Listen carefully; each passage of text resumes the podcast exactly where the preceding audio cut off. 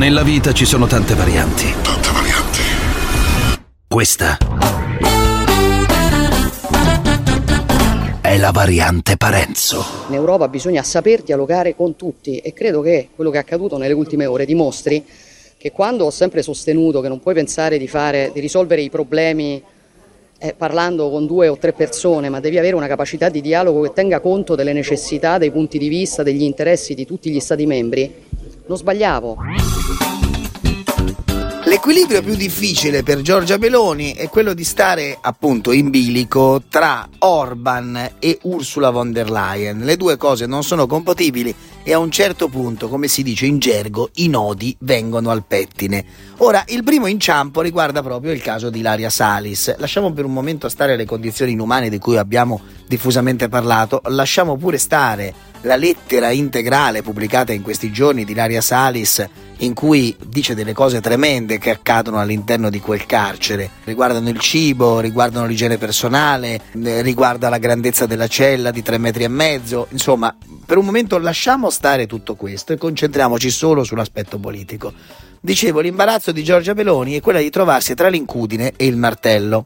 Il martello è Orban e l'incudine è Ursula von der Leyen, due personalità totalmente incompatibili e in tutto questo c'è il fattore S, che è il fattore Matteo Salvini. Infatti Meloni, reduce di questo successo del vertice europeo tra i capi di Stato e di governo, può rivendicare di aver portato a buoni consigli Orban e quindi aver passato all'unanimità sostanzialmente il provvedimento per cui l'Europa continuerà ad aiutare l'Ucraina. Questo sul fronte internazionale e Meloni dice questo l'abbiamo ottenuto grazie ai miei buoni rapporti con Orban. Rimane però il caso Salis, che è un caso che imbarazza non solo l'Europa e quindi tutta la questione delle carceri a Budapest e in Ungheria, ma riguarda anche l'Italia, perché lei è una cittadina italiana. E allora la Meloni qui tira un colpo al cerchio, uno alla botte, porta a casa il risultato in eh, Consiglio europeo in cui convince Orban a votare per continuare ad aiutare Kiev, dall'altra dice in Ungheria c'è l'autonomia dei giudici, ho chiesto a Orban rispetto per Salis. E poi aggiunge le catene, beh, in diversi stati occidentali funziona così.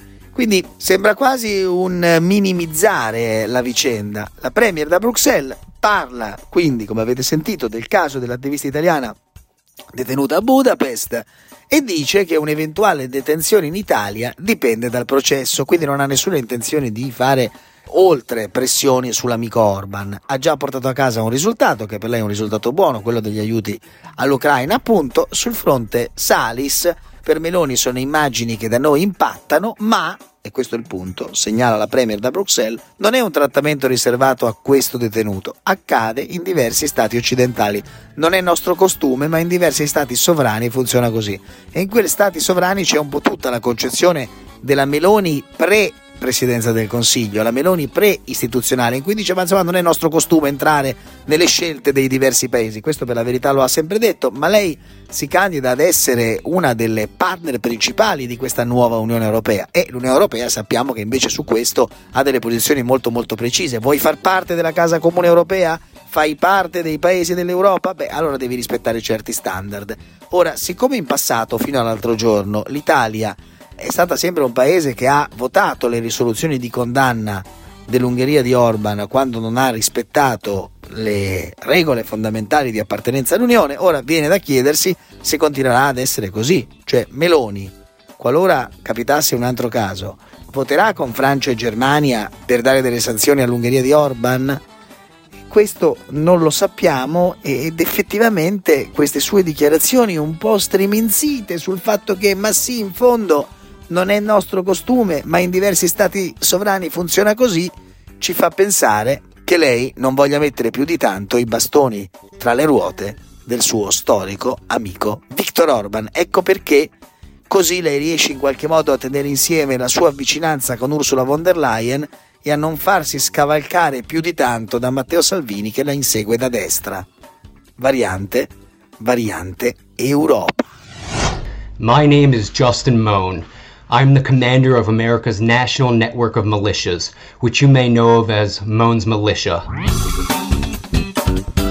La notizia che vi sto per raccontare è davvero bestiale, bestiale per la violenza, bestiale per il protagonista, bestiale perché sembra una scena di un film splatter, un film di Quentin Tarantino o peggio ancora un drammatico film dell'orrore, in realtà è una realtà e viene documentata dai social, anzi è lui stesso il protagonista incredibile di questa vicenda a metterlo sui social. Eh, negli Stati Uniti il fatto è questo, un eh, signore di cui vi parlerò tra poco, un 32enne, che è stato arrestato poi in Pennsylvania per l'omicidio del genitore, ha decapitato il padre e ha mostrato come trofeo la testa in un video su YouTube. In questo video delirante attacca Biden, il movimento LGBTQ, però insomma non è questo il tema, il tema è la brutalità e la modalità dell'esecuzione. Il 32enne, come vi dicevo, è stato arrestato, il padre era uno storico funzionario governativo, ma la cosa drammatica sono le immagini e il fatto che questo ragazzo di 32 anni abbia scelto di far vedere tutto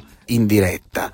La cosa terribile è proprio la decapitazione nel video su YouTube. Il protagonista si chiama Justin Moon ed è accusato dell'omicidio del genitore Michael e in queste immagini mostra il raccapricciante raccoltano i siti trofeo e parla del padre, un impiegato federale per vent'anni, lo definisce un traditore invoca per lui la morte come per lui e per la di tutti i funzionari che hanno in qualche modo ruotato attorno all'amministrazione di Joe Biden, il movimento Black Lives Matter e la comunità LGBTQ. Quindi all'origine di questo delirio ci sarebbe anche il fatto che il padre era un funzionario cosiddetto progressista e che lavorava vicino a Biden, ma qui non ci interessa la questione politica, qui ci interessa semplicemente la follia e la brutalità e il fatto che sia stato usato YouTube come grande platea mondiale per mostrare questo efferato delitto. Ora, la grande domanda da farsi è: ma è possibile che YouTube accetti qualunque tipo di contenuto? e basta semplicemente scrivere in testo le immagini che state per vedere sono davvero drammatiche e sono riservate a un pubblico adulto? Possibile che basti semplicemente un cartello e che quella piattaforma non si assuma nessuna responsabilità per i contenuti che vengono pubblicati? Beh, vi ho raccontato questa notizia proprio però per porre questo interrogativo. Non è possibile che in rete ogni cosa passi così, come non fosse nulla. Un grande filosofo greco diceva Pantarei, tutto scorre. Ecco, purtroppo in rete è proprio così, tutto scorre, si passa già al prossimo orrore.